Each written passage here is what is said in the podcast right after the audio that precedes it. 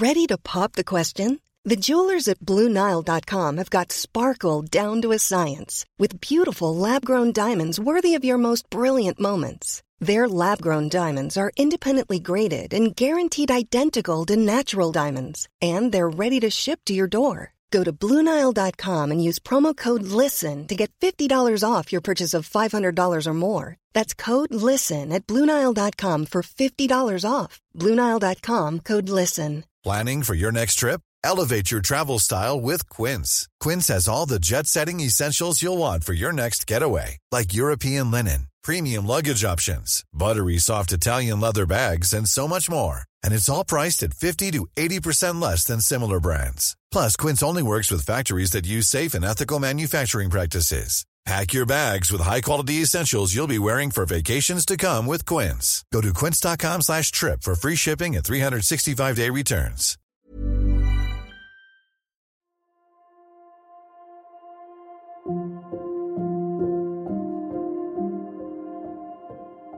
This episode contains distressing themes and is intended for mature audiences only. Listener discretion is advised.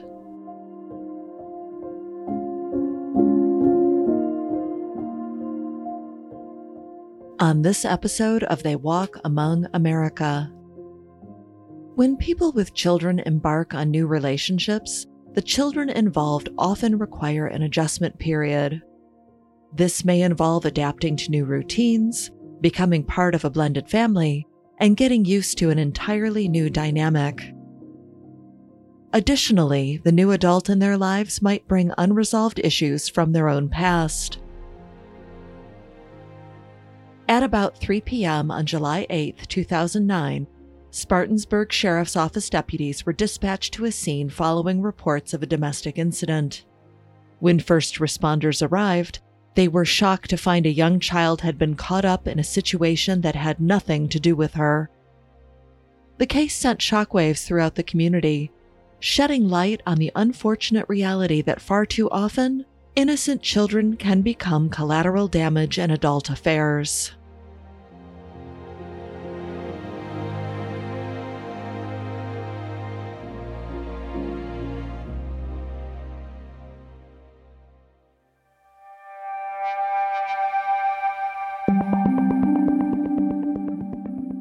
Hello, listeners. I'm your host, Nina Innsted, and welcome to episode 85 of They Walk Among America, a joint production between the Law and Crime Podcast Network and They Walk Among Us, the award winning true crime podcast.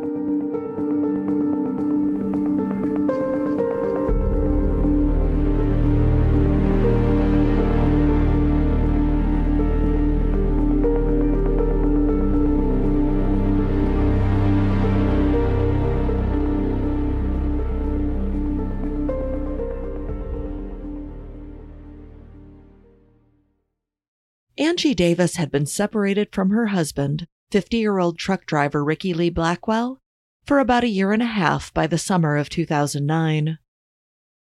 They had been married for 26 years and raised children together in a rural part of Spartanburg County called Ridings Road, located between Chesnee and New Prospect. The couple had lived in one of a few trailers on the road next to their daughter Heather, her husband Mark, and their three young children. Their marriage broke down in 2008 after Angie began a relationship with Bobby Center. Blackwell was devastated and attempted to take his own life in a moment of despair. Blackwell's father had taken his guns and locked them in a safe box, fearing what his son would do. Angie moved out of the trailer they shared and began spending more time with Bobby Center and his children, Dustin and eight year old Heather Brooke, who went by Brooke. Brooke was the daughter of Bobby and Kelly Center, a recently separated couple from Duncan Street. Brooke had just finished second grade at Reidville Elementary School and was one of the only female players on the Mets District 5 Little League team. She loved wildflowers and the color yellow. Her second grade teacher, Debbie Otten, described Brooke as a precious, sweet, kind, and loving little girl. Brooke was a peacemaker in her class and got along well with everyone. She was a talented little girl with a wide vocabulary that she would incorporate into her writing assignments at school. Brooke once wrote a short story about a snow child called Snowy, a little snowman who came to life after she was upset by other children. Brooke wrote that the children were sorry they had upset Snowy, and they hugged Snowy in apology. They also put more snow on Snowy when she began to melt away. That was the type of little girl Brooke Center was, compassionate beyond her years. After her parents separated, Brooke spent alternating weeks with her father, Bobby, at his home on Lightwood Knot Road, where she loved swimming in the pool.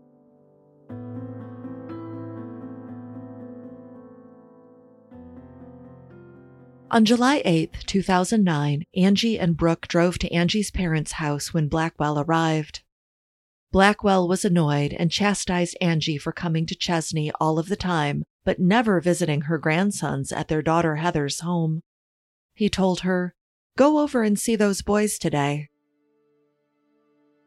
Angie and Brooke made their way over to Heather's trailer at 244 Ridings Road, just next to the trailer where Angie had lived with Blackwell.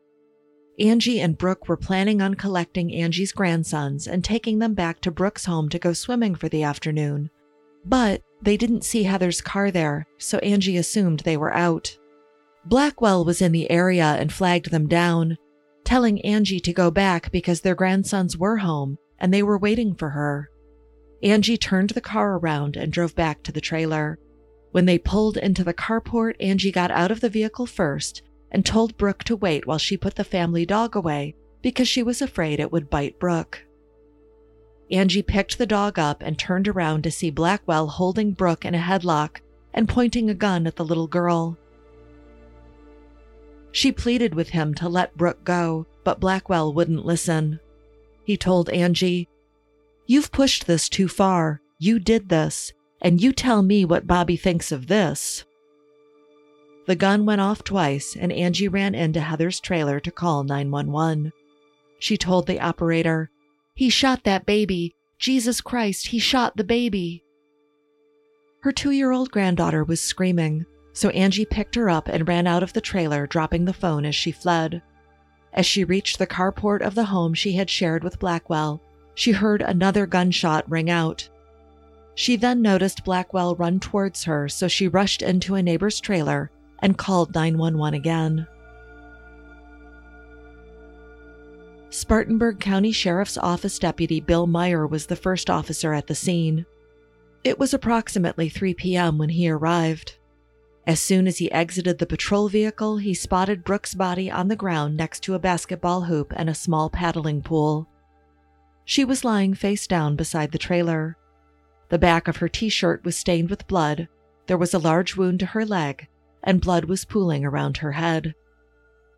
Angie's son in law quickly told the officer who had shot the little girl and indicated that he had gone in the direction of the woods close to his trailer. More deputies arrived at the scene and began searching the area. Once the woods were surrounded, Blackwell walked out of the tree line and refused to drop his weapon. Instead, he pointed the gun at his side and shot himself in the stomach. Blackwell crumpled to the ground where he was quickly secured and transported to hospital for treatment. The scene was shocking to both residents and the first responders. Speaking with reporters the following day, Sheriff Chuck Wright said, It's a bad scene. You have a baby who is deceased who had nothing to do with it. It's pitiful. I don't know where you can go in the mind to justify shooting a child. I don't understand how you can get so angry.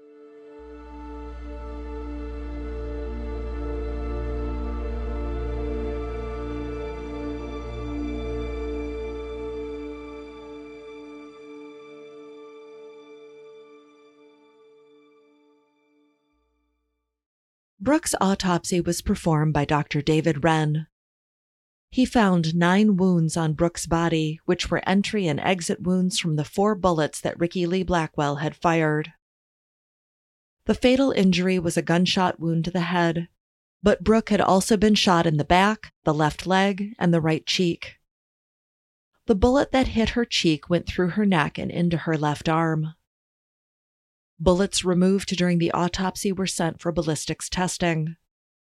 They were shown to have been fired from the 357 Magnum found in Blackwell's possession after he shot himself close to the scene of the murder.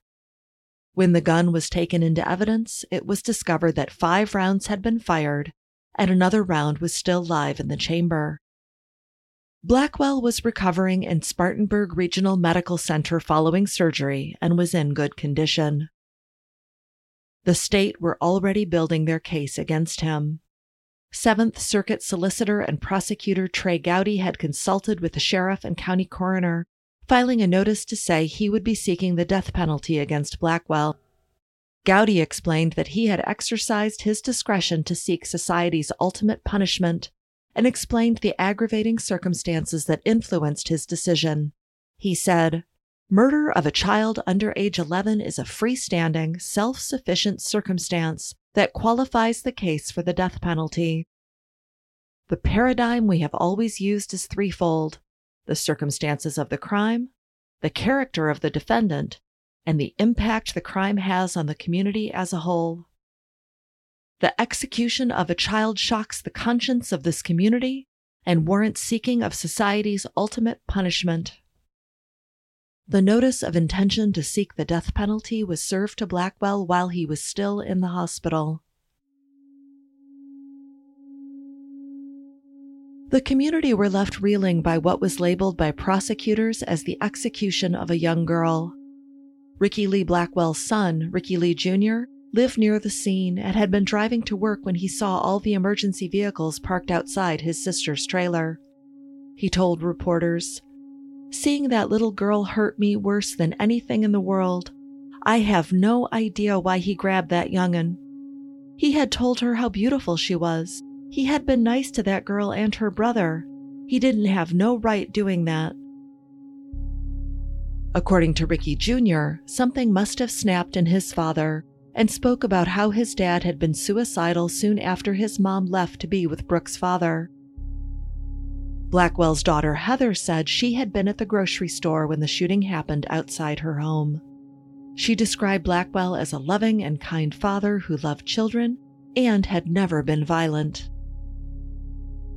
Heather said that her father must have snapped after all the emotional trauma he had been put through after her mother left him for another man. Heather described Brooke as a sweet girl who did not deserve to be dragged into a situation she partially blamed her mother, Angie, for. Angie said at the time, I hope he gets the death penalty for what he did to that innocent baby. She did not deserve what she got. He had no right to harm that baby at all. She was precious. I loved her and still love her with all my heart. I hope they keep him there for the rest of his life. He killed an innocent little girl. Brooke was the sweetest girl in the world, and he smiled at me when he did it. Brooke's memorial service was held on Sunday, July 12, 2009, at the Stribling Funeral Home Chapel. 500 bikers had gathered outside of the funeral home when the procession arrived. Brooke shared her father's love for motorcycles, and her pink casket was carried by the Black Stallion motorcycle hearse. During the service, the following poem was read by Brooke's parents. She was with us for a short, brief while. She captured my heart with a tender smile. The gentle touch of her small, sweet hand made me know I was a lucky woman.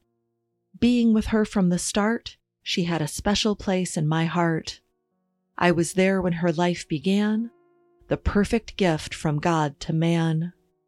No longer can I hold her in my arms, but still I know she is safe from harm. In heaven she will know no trouble or strife, but I shall remember her all of my life. Brooke was buried at Wood Memorial Park in Duncan.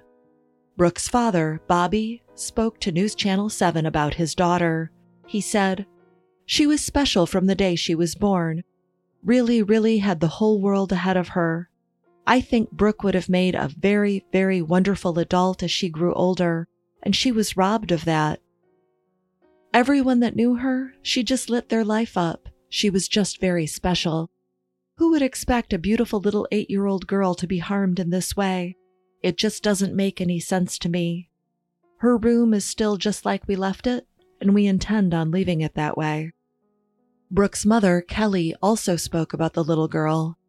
She fondly recalled how she and Brooke would read books together, and how Brooke loved drawing in a little room under the stairs that she called her angel room. Kelly said, and that's where all her drawings were, where she kept all her secret stuff. You know, kids, they have their secret stuff.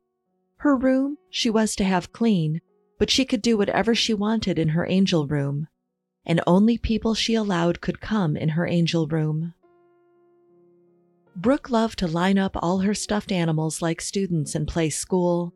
She would be the teacher and use a dry erase board she got for Christmas one year. Kelly was devastated by the loss of her daughter, who often came to work with her at a tanning salon. He didn't just kill my baby, he hurt all her friends, Kelly said. Every one of them, they came up to me and handed me blankets and cards, and it's devastating to them. They're only eight, nine years old. How do you explain that to a child? Over the days that followed, Kelly and her aunt, Terry Lynn Pulley, spoke with the authorities and domestic violence services in an effort to raise awareness of the potential dangers to children that are caught in relationship issues. Terry Lynn remarked, we want the community to know that there is information out there. We need to take this information and put it through the schools, put it through the different agencies, and let them know that this is unacceptable, that violence is unacceptable in daily living. And so many kids live with it as a daily routine. They don't know there's a different type of life. Kelly voiced her hope that a court appointed guardian would be involved in every divorce case to safeguard children even in amicable separations. Kelly said, It doesn't matter that me and my husband were separated, but my daughter was put in a situation she shouldn't have been put in. So it doesn't matter if it's domestic violence in your own home or in someone else's home. Kelly's aunt, Terry Lynn, also wished that change would come from their tragedy. She stated, I know, as one individual, one person can make a difference. If we can allow Brooke to live on through the differences we make, then I believe we have allowed her life to have the most significant meaning of all. When you're ready to pop the question, the last thing you want to do is second guess the ring. At Bluenile.com, you can design a one of a kind ring with the ease and convenience of shopping online. Choose your diamond and setting. When you find the one, you'll get it delivered right to your door. Go to Bluenile.com and use promo code LISTEN to get $50 off your purchase of $500 or more. That's code LISTEN at Bluenile.com for $50 off your purchase. Bluenile.com code LISTEN.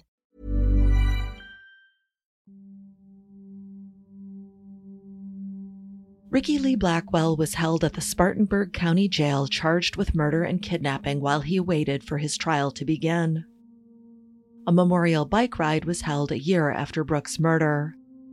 It was the perfect tribute for the little girl who loved to ride on her father's Harley Davidson. Brooke's mother, Kelly, said, Every time he got it out, she'd say, Daddy, can I ride it? Daddy, take me around the block. Bobby explained how his daughter would sit at the front of the bike, twisting the throttle for him and asking him to go faster. One of the men involved with organizing the memorial ride, Marty Martin, hoped to have 300 to 500 bikers attend to raise funds to pay off the $1,100 outstanding for Brooke's funeral. Marty said, It's bad enough to lose somebody like this, but it's even worse to have to pay for it. Bobby and Kelly planned to lead the ride on the Harley Davidson that Brooke loved to sit on with her father, and they hoped it would become an annual event to raise funds for charity.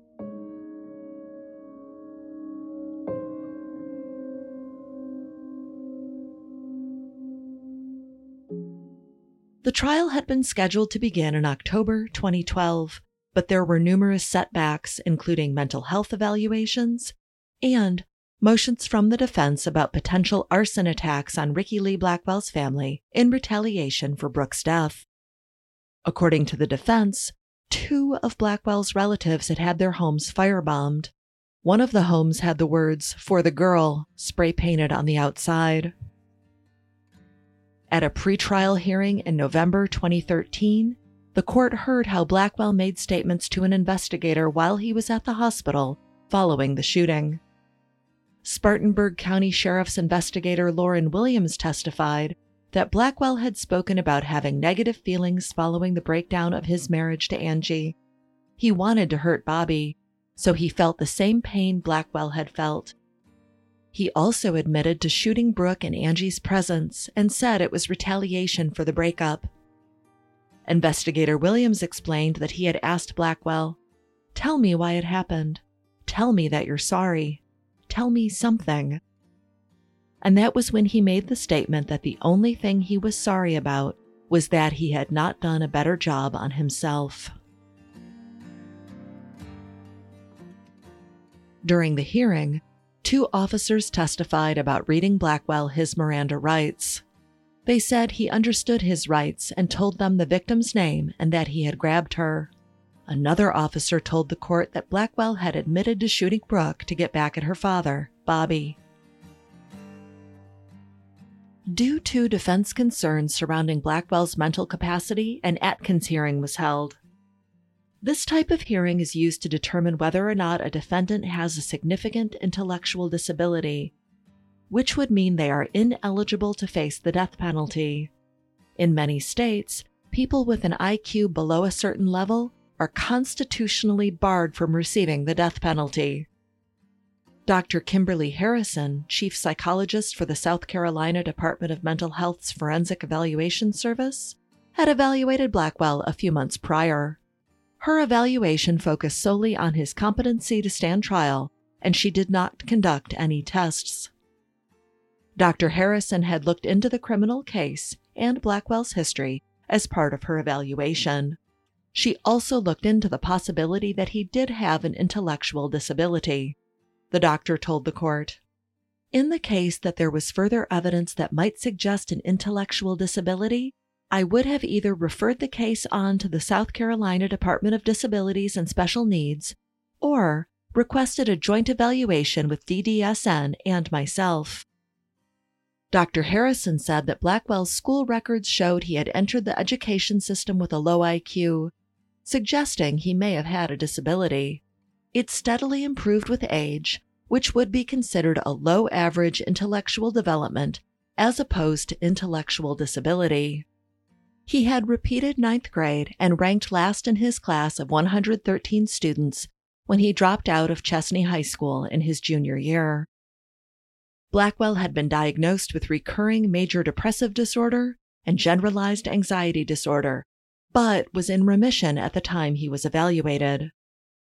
Dr. Harrison cited Blackwell's job as a truck driver and forklift operator as something inconsistent with having an intellectual disability. He had lived independently and had a commercial driving license. He functioned well in life. Dr. Ginger Calloway, a clinical psychologist, evaluated Blackwell for the defense and described him as being naive looking, like a young child, rather frightened looking. Dr. Calloway believed that someone with an intellectual disability would still be able to do the things Blackwell had been able to do. The psychologist said, He was given the kind of jobs you would expect for somebody with a mild intellectual disability. He could do repetitive tasks. He could be taught. The court heard that Angela had managed their household and finances for the almost three decades they were together as a couple, and Blackwell did not cope well on his own.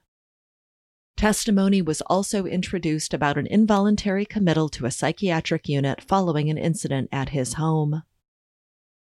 Assistant Solicitor Russell Gent, who was assisting with the prosecution, said, He shot a 357 Magnum through the roof of the mobile home in which he was living with his wife.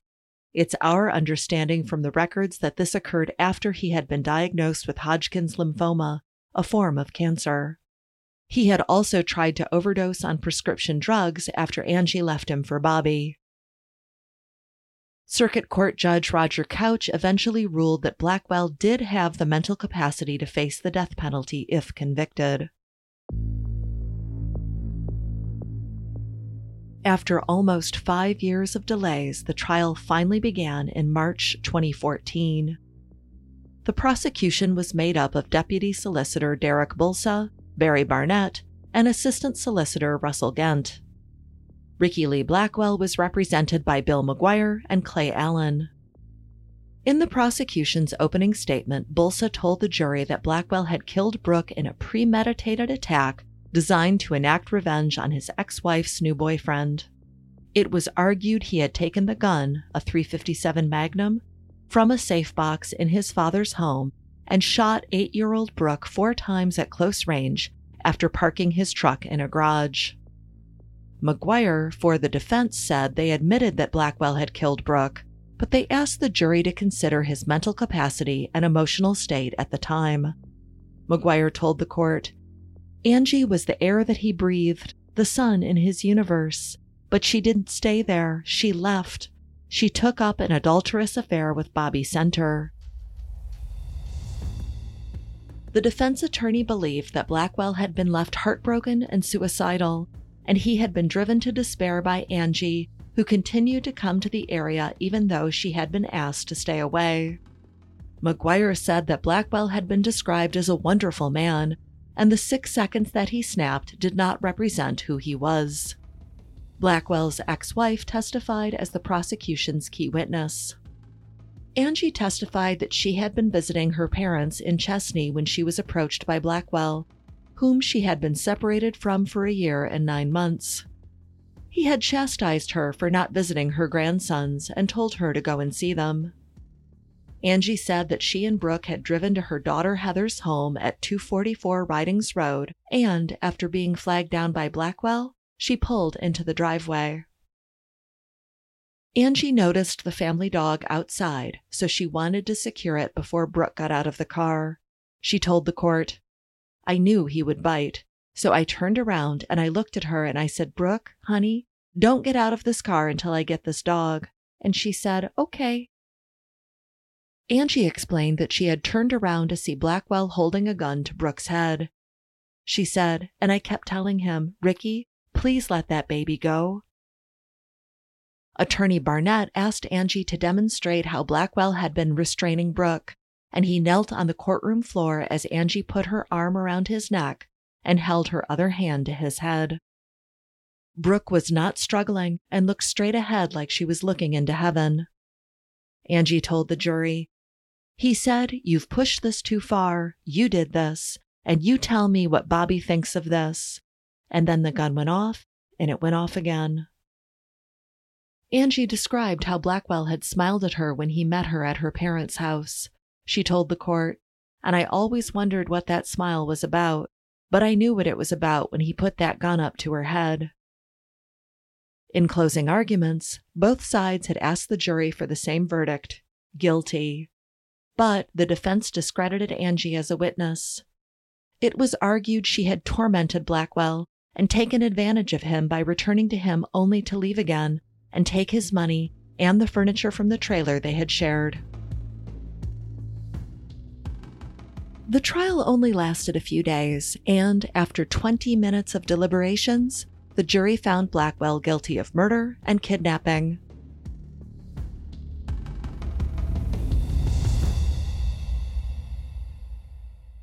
The same jury then had to sit through the trial sentencing phase and determine whether Blackwell deserved the death penalty.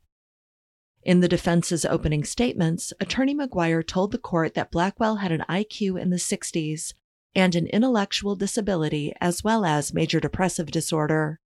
He told the court, You're going to find that he's a simple, simple man from a simple family. McGuire said that Blackwell was under his ex wife's influence and she had driven him to breaking point by flaunting her new relationship in front of him and being cruel to him. Prosecutor Bulsa spoke about how ironic it was that Angie had gone to move the dog because she was afraid it would bite Brooke when the real monster lurking was the defendant. Bulsa argued there was evidence that the murder was planned he argued there was no reason to explain why Blackwell was at the scene after telling Angie to go there to collect her grandsons. He had parked his car in the garage at his old trailer close by, taken the gun from inside the car, and walked over to his daughter's home, where he took Brooke from Angie's vehicle and shot her four times. Bulsa told the jury not to be swayed by the defense's contention that Blackwell had a disability. He told them, He has no mental defect. He acted out of jealousy and anger. He acted out of evil.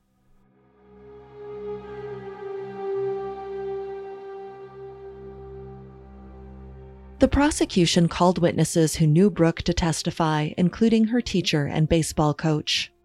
Reidville Elementary School principal Elizabeth Sema told the court Brooke had a special spark and a special light. School nurse Amy Nunnery recalled Brooke's visits due to her asthma. Nurse Nunnery said she often visited Brooke's grave and kept some wildflowers pressed in the little girl's obituary. Nunnery told the court not long after Brooke was buried, her dad painted her house bright yellow because that was her favorite color. It's a color that is representative of being happy and cheerful. That's the kind of child she was. There was hope because of Brooke. She was truly a good child. Brooke's second grade teacher, Miss Otten, said, She holds a special place in my heart. I really looked forward to seeing what she would do in the future because I felt like she had such a ripe future because she was such a special girl. I feel like people that didn't know her were really robbed of a chance to get to know a wonderful girl.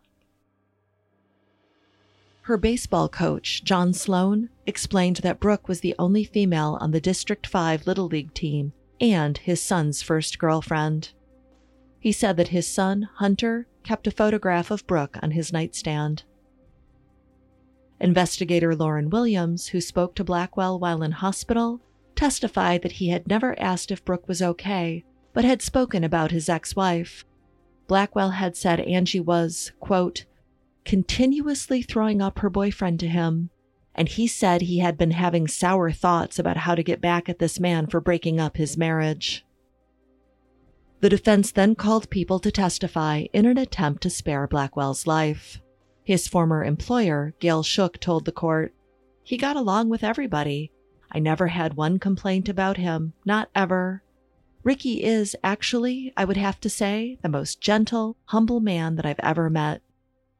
Ms. Shook told the court that Blackwell had loved his family, especially his wife, who had also worked at the same company at one point. She had said he had treated Angie like the most precious thing on earth and he had been very much in anguish after she left him. When asked about her reaction to the shooting, she replied, That is not the Ricky Blackwell I know. He must have been taken to a place he'd never been before. Ricky is actually, I would have to say, the most gentle, humble man I've ever met, including my husband. Dr. Calloway testified it was her opinion that Blackwell was intellectually disabled after reviewing his medical, employment, and educational records and speaking with people who knew him. She said that his IQ was 63 and he had major depression. Other experts testified that Blackwell had been hysterical after the breakdown of his marriage and had reported hearing his wife's voice in the mornings when he woke up, only to find she wasn't beside him. Psychiatrist Donna Schwartz Watt said, it's very hard for him to accept what happened and what he's done. He has a lot of anxiety. He has nightmares about it. He has a difficult time dealing with what he's done, and he's very sad about it. Blackwell's mother, Mildred, pleaded with the jury not to sentence her son to death when she said, I know that something happened to him this day, that he would never do that to that child because he loved children. Blackwell and Angie's daughter, Heather, also testified. She told the court that Blackwell had treated her mother like a queen, and that when her mother left her father for Bobby Center, her mother changed. Heather explained that Angie started drinking, smoking, and dressing differently. She also got a Harley Davidson logo tattooed on her lower back. Heather said that her father could not cope, and he had pleaded with Angie to come home. He would come out to my house and he would just cry to me. He said, why does she do me this way? What's wrong with her? And I'm like, Daddy, I don't know what's wrong with her. Heather explained that she had told her mother to call her before coming over because she did not want to upset her father. She also didn't want Angie to bring her new boyfriend's children to the house. Heather said, because it hurts Daddy, and I don't want my daddy hurting no more than he's hurt. Heather claimed that her father was upset that Angie did not spend time with her grandchildren, but had told people that Brooke was her perfect daughter and an angel. Blackwell's pastor, Reverend Kenneth Rice from Faith Bible Fellowship, said that he knew the couple for years. Blackwell had come to him sobbing after Angie left and would sleep on the floor and had lost weight. Jail phone call recordings between Blackwell and his grandsons were played to the jury, where he told them to be good boys because they did not want to end up where he was.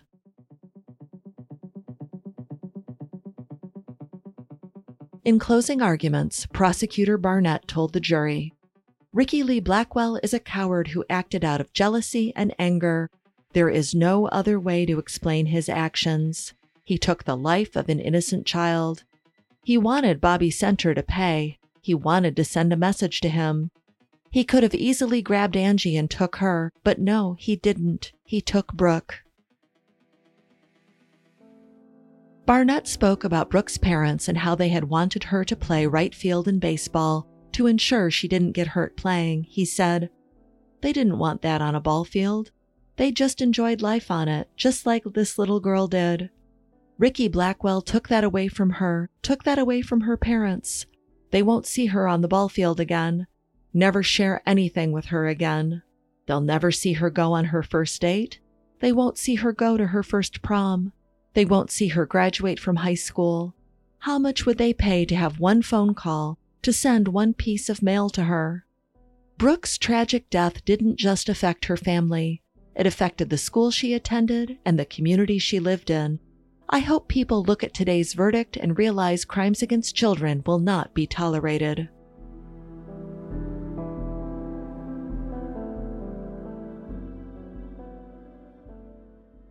The defense spoke about Blackwell's remorse and his character.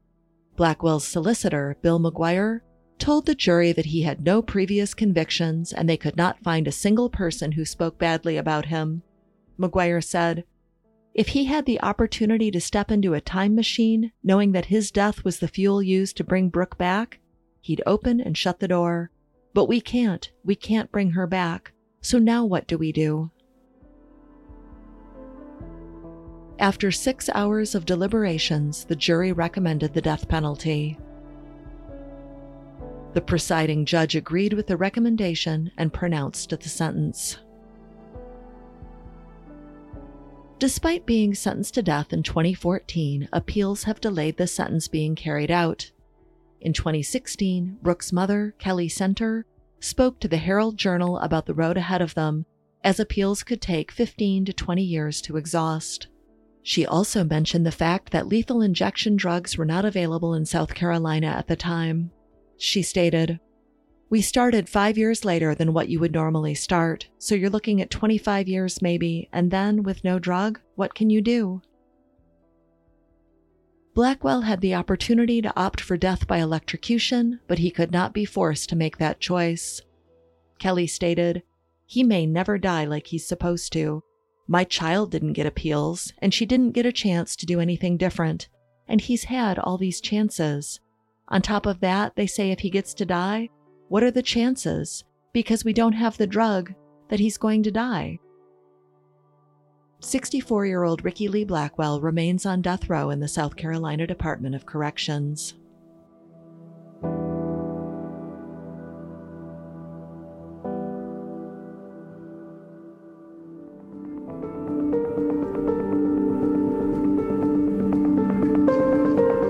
This episode was researched and written by Eileen Macfarlane, editing and scoring by Kory Hilpmann, script editing, additional writing, and production direction by Rosanna and Benjamin Fitton. For more on our series and notes on this episode, please visit theywalkamonguspodcast.com.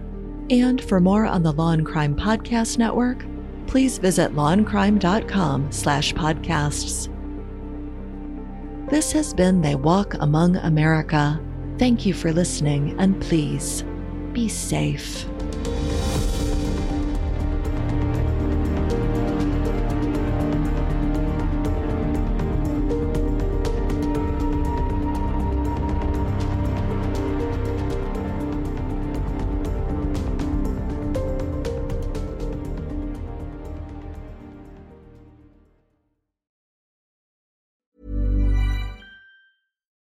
We're on a budget, we still deserve nice things. Quince is a place to scoop up stunning high-end goods for 50 to 80% less than similar brands. They have buttery soft cashmere sweaters starting at $50, luxurious Italian leather bags, and so much more. Plus, Quince only works with factories that use safe, ethical, and responsible manufacturing. Get the high-end goods you'll love without the high price tag with Quince. Go to quince.com/style for free shipping and 365-day returns.